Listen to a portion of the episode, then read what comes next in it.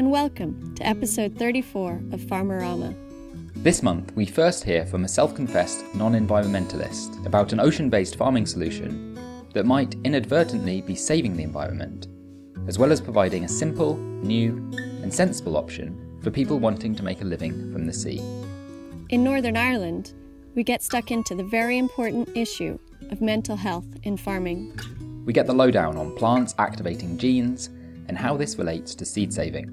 And we end with a farmer in the remote south of Chile telling us about the importance of community and how we can contribute to what he calls circle agriculture.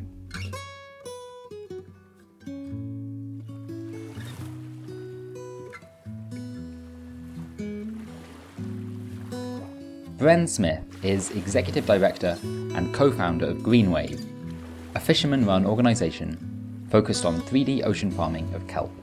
Their polyculture vertical farming system grows a mix of seaweeds and shellfish that requires zero inputs while sequestering carbon and rebuilding reef ecosystems.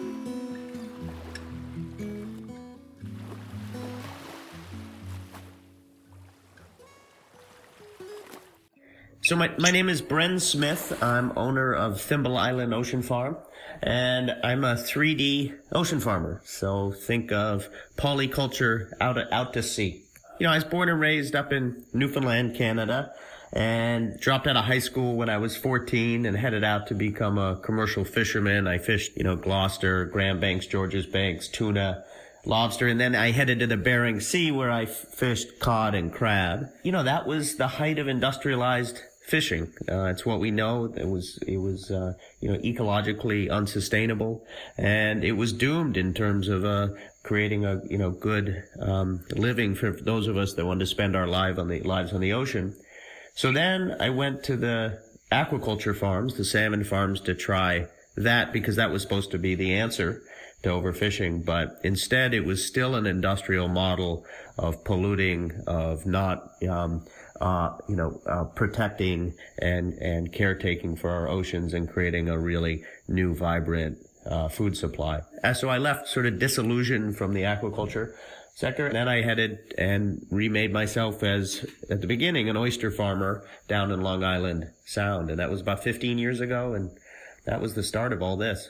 You know, I'm not really an environmentalist. You know, I grew up, uh, supporting the seal hunts as a kid. You know, these were, this was a way of, a way of life. And I really think of the ocean as a place that I can, you know, die on my boat one day. I can have a self-directed life. I can have the pride of, helping feed my country. I can have something to pass on to my kids. The interesting thing is, is that we're in a time where that choice between jobs and economic development and um, ecological restoration, it's not a choice. It's it's a false choice that we have to pick one or the other. To like, I need to help restore the seas in order to make a living. Even though I'm not a foodie, you know, I eat at gas stations and McDonald's and stuff like that. I'm just a working class kid, and I still love the fish switch sandwich. And I don't come at this from an environmental perspective. It's a it's now a tent. This this food farming um, sector sort of takes all types, and I think we're gathering around a, uh, a common vision of, of, of restoration, of feeding local communities, and really trying to figure out what would a new sort of climate farming and climate cuisine uh, look like in the next 50 years. You know, why are we growing around a wild industrial palate? Like we're trying to grow salmons and tunas, things that people want to eat uh, based on a, originally a wild fishery, and why aren't we asking the oceans what does it make sense to grow? You know, imagine an underwater uh, garden, and really what we have is hurricane-proof anchors on the sort of edges of the farm, and then just some simple rope scaffolding down below, and from there we grow all sorts of different species. We grow, you know, seaweeds and shellfish. So we have kelps, we've got gracilarias, we have oysters, scallops, mussels, clams. We even harvest salt from those uh, grounds. And the way we pick the species is we only do zero input species. Because the brilliant thing about the ocean is two things. One is we don't really have to fight gravity. So we're able to build these very simple architectures under, under the ocean. And there are all these creatures we don't have to feed. So no fresh water, no feed, no fertilizer, and of course no land, making it the most sustainable food uh, on the on the planet. That's one of the unique things about the farming system we've all come up with is that it's highly replicable and it takes minimal capital costs. Think of it as sort of the nail salon model of the ocean. If you have 20 acres in a boat and $20,000, you can start up your own farm, and that's been the key to replication. Uh, kind of these the, uh, a, a, simple, affordable design, so everyday regular people like me uh, uh can can do this. And what's interesting on the commercial side is we've started with you know shellfish and then particularly a sugar kelp, and it's because it's one of the fastest growing plants on earth. It goes in post hurricane season um, uh, we're able to just grow huge quantities in short periods of time, and it's a it's a winter crop, so it's off season for a lot of fishermen, which is good. Um, uh, but it's it, I see that just as the beginning. You know, there are thousands of edible plants in the ocean, hundreds of kinds of shellfish. There is something we can grow all over the globe. So kelp is sort of the for us the gateway drug in the beginning of this whole new polyculture um, uh, regime that we can go out and, you know, imagine being a chef and finding out there are, you know, corns, arugulas, tomatoes, kales that you've never seen before, you've never tasted before. What, what we have is Green Wave, which is a nonprofit, and that's, that's meant to really train the new generation of ocean farmers. And we have requests to start farms in every coastal state in North America and 20 countries around the world. We, we have I think we have over a hundred farmers in England alone that want to start their own farms. The demand is just huge. Uh, a lot of actually young land-based farmers, men and women who can't afford land-based, you know, land out on in the water. It's for us, it's only fifty dollars an acre a year, so they're able to come in and reimagine themselves as ocean farmers. So there's something we can grow everywhere. Some places it'll take some initial research um, in order to figure out what's economically viable and what's what's delicious. It basically you, you put up twenty thousand dollars. There's about thirty thousand dollars, you know, of in, of initial startup costs. It's about thirty five thousand dollars to of um, fixed costs year to year to keep the farm going because you can do anywhere from you know ten to twenty uh, tons of seaweed per acre um, uh, we're actually able to make it profitable. It, generally, it's two full two full time jobs, five to seven part time jobs during um, uh, intense seasonal work, and then and it's a it's a net for the farmer between a hundred and hundred fifty thousand dollars. It's just the crops because we don't have to feed them. It's cheap. You know, it's just rope some acres and picking the right crops. It really shifts the economics of it. Now, Another check in with Johnny Hanson at Jubilee Farm in Northern Ireland. Here, Johnny is speaking to his wife Paula, a fellow Jubilee director. She is a trainee counsellor, and the two of them discuss the intersection of mental health, well being, and farming. There is a bit of wind noise in this recording, so we apologise for that. One of the things that we're seeking to set up at Jubilee Farm is a care farming program. And care farming works on the premise that time spent on a farm working with people, animals, plants, and the soil is good for us, good for body, good for mind, and good for soul. But if Care farming uses farming to take care of vulnerable groups in society, including those with mental health problems. What about taking care of farmers themselves, particularly with regards to their mental health and well being? Well, to answer that question this month, I'm joined by Paula Hanson, who is my fellow Jubilee co founder, director, and better half. But she's also a trainee counsellor and Paula and I are no stranger to mental health problems. Paula has had ME for 15 years, and both of us have faced the challenges, the mental health challenges in particular, of dealing and coping with long term chronic illness. So, Paula, what are some of the challenges facing mental health in for, amongst farmers, but also in farming communities and families? Hi, thanks, Johnny. Um, yes, I think as a society we're beginning to become more aware of the importance of our mental health and how that impacts our lives. But uh, there seems to be a lag in the agricultural sector. Um, in a recent study, the Office for National Statistics found that more than one agricultural worker a week in the UK dies by suicide. And uh, the levels of depression seem to be increasing in the sector also.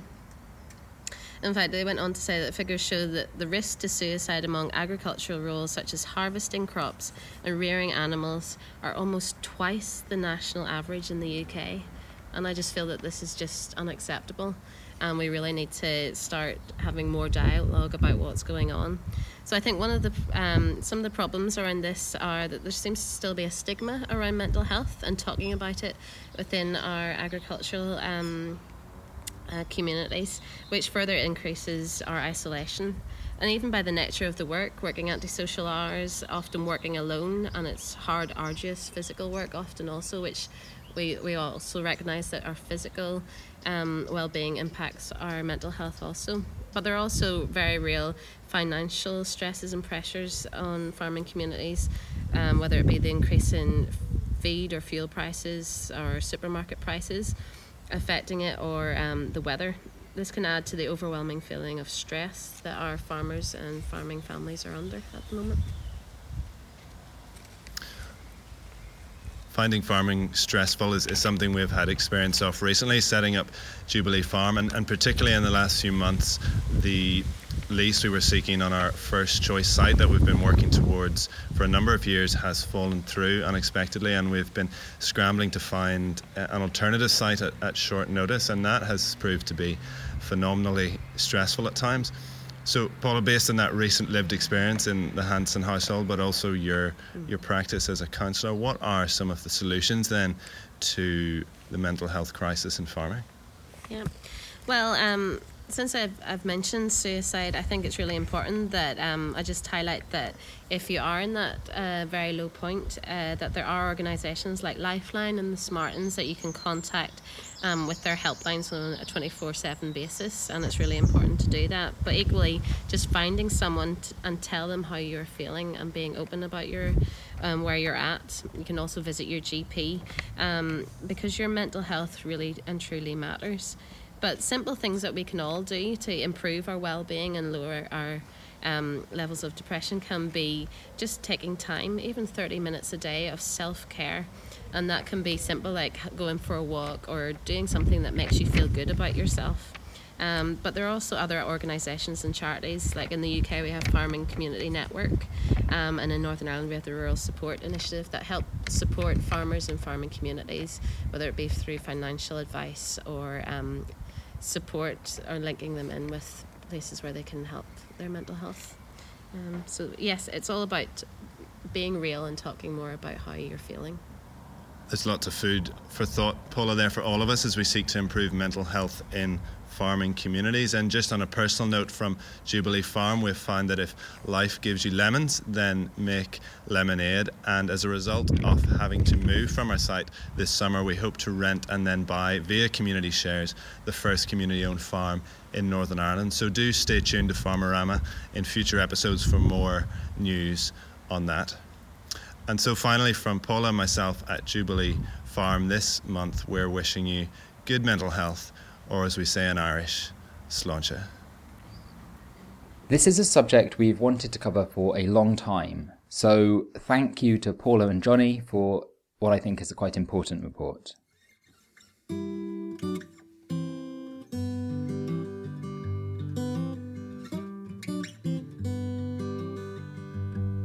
We hope you enjoy listening to Farmerama as much as we enjoy making it. A lot of work goes into each episode, so we're always really grateful for support. If you're interested in becoming a supporter, or if you know someone you think might be, please do get in touch with us through our website, farmerama.co.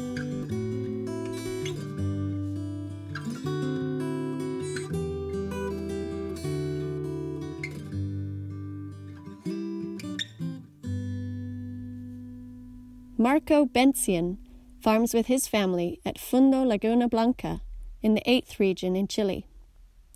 He lives under the watch of two volcanoes, one still active. The landscape is incredibly lush, a real feast for the eyes.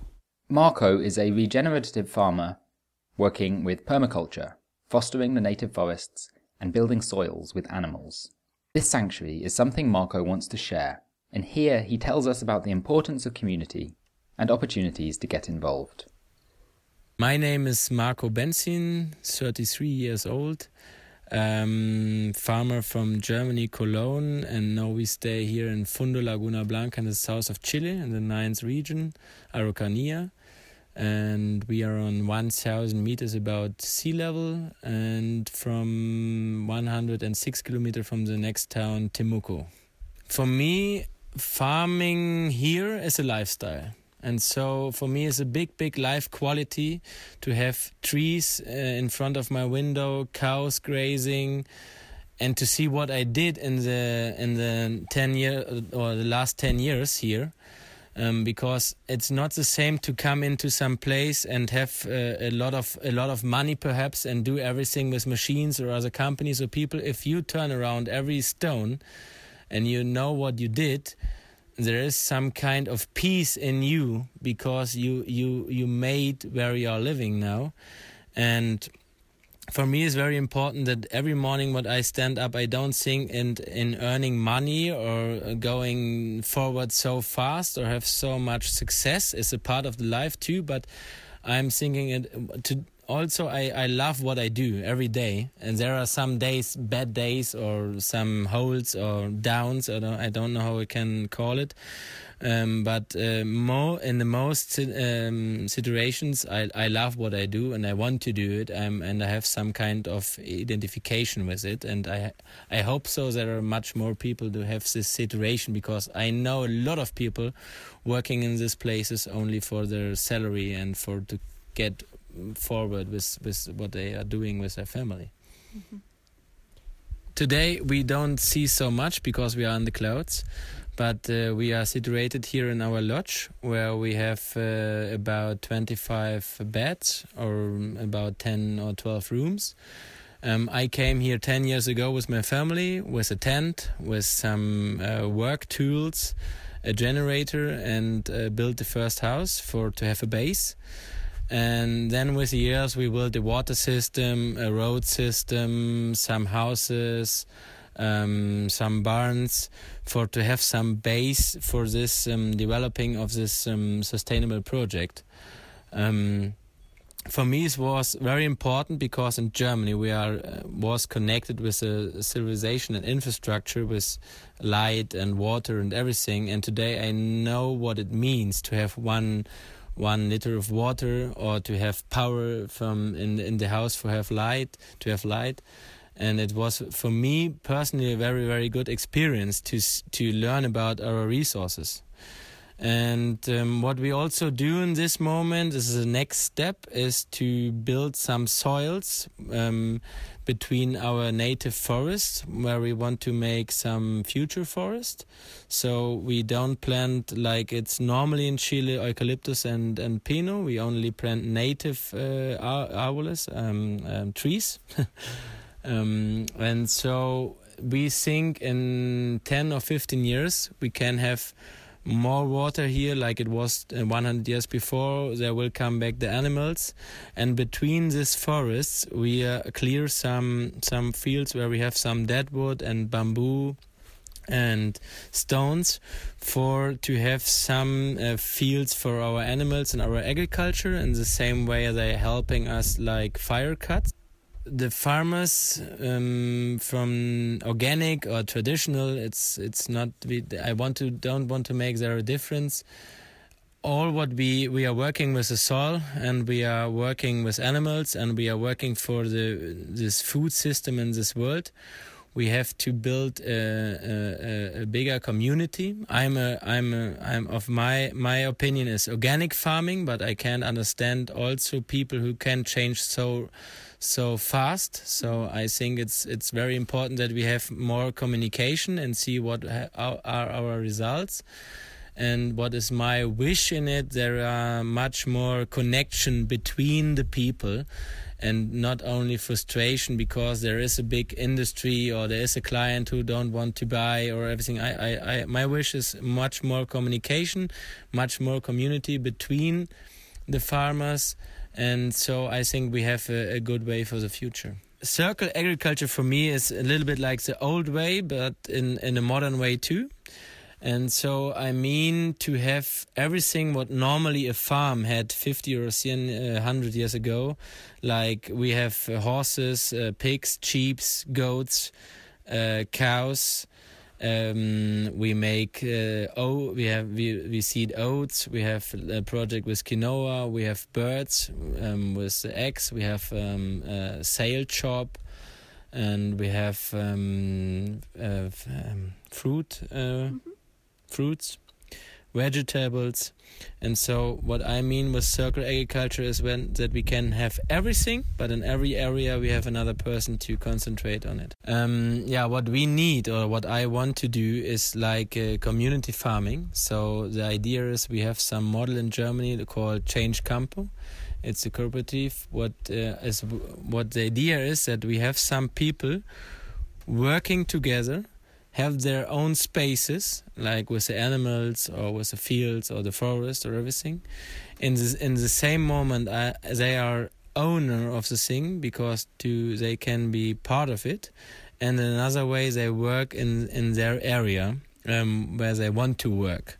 So we can do some circle agriculture. We can do a lot of things, but we have in every every workspace another per person who is um, a specialist, what what I can say, and then we can concentrate us on these different things and can something great together. So everybody who is interested and uh, to to speak about these options can contact me.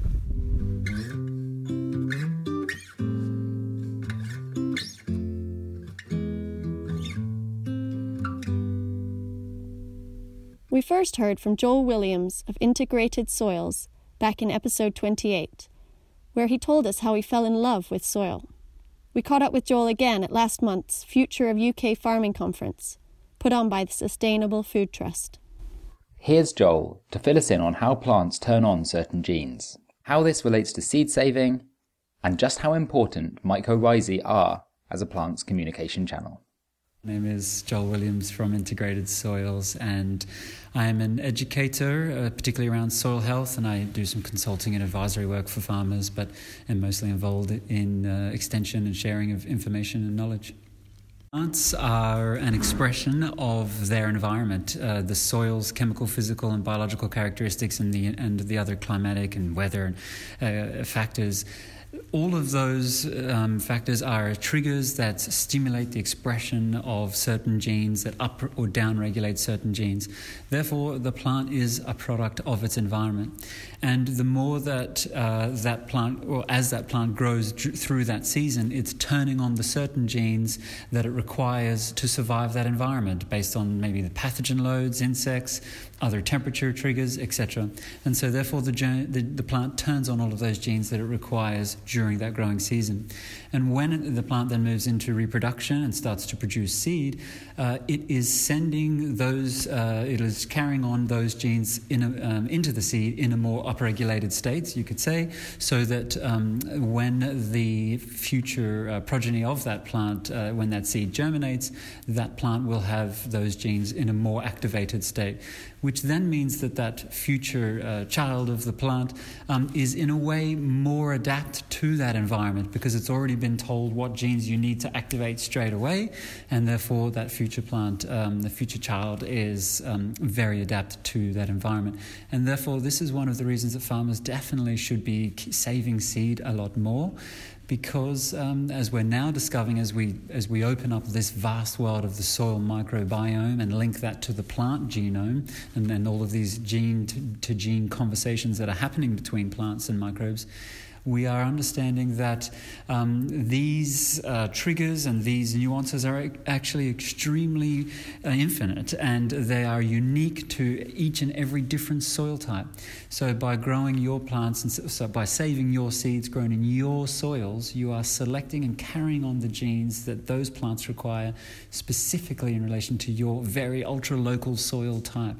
And that's a reason that farmers should be saving more and more seed and doing that year after year uh, and actually strengthening and selecting for the genes that are required in their future um, varieties and breeds, etc. We now are uncovering that plants absolutely communicate. Not only do they share resources through mycorrhizal fungi, they absolutely also communicate to each other.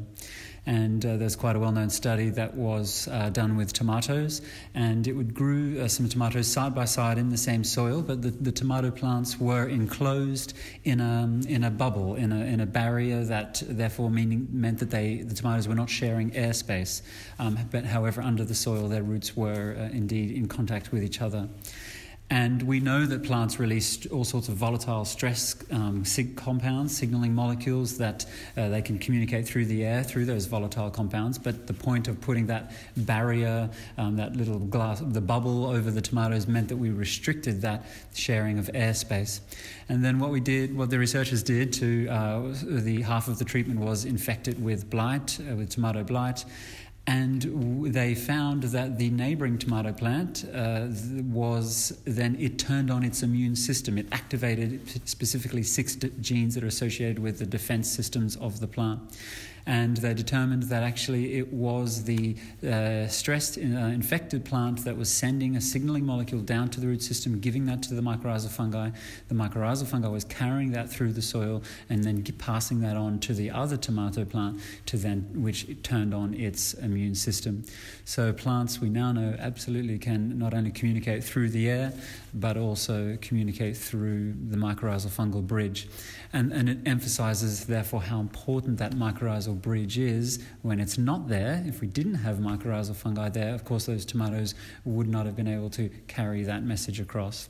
One of the other interesting things we also have uh, identified is that uh, plants can pass on immunity to their progeny through that seed when they are exposed to and challenged by, particularly by pathogens. So, if a plant is exposed to a pathogen, it uh, receives that signal, that trigger that the pathogen is there.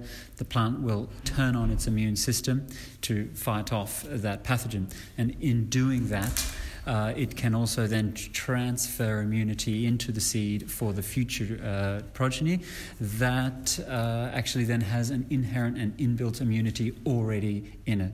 We, the research has shown that that is only passed on for one generation. It's not that then that child can pass it on to its next one. So that, that next child would have to then be exposed to that pathogen again to then carry that across. But nonetheless, it does um, add to that, that point we were t- discussing earlier about seeds transferring, plants transferring the right genes required for their environments um, into, their, into their seeds. And so, even on that point, from yeah, disease, disease pressure and disease management, it's um, a really important reason why um, farmers should be saving their seed. Thanks, Joel. You can also tune into our short this month to hear from Pasture for Life farmer Rob Havard, who was also at the Future of UK Farming conference. He tells us some clever tips on how to harvest your own seeds for planting herbal leys and how he has been experimenting with terminating herbal leys, working solely with his animals. This show was produced by me, I'm Jo Barratt, Abby Rose, and Katie Revell. Additional reporting from Johnny Hanson at Jubilee Farm. Thank you to Annie Landless for doing a sterling job of keeping everyone informed on social media. Music for Farmerama is made by Owen Barratt. Toodaloo!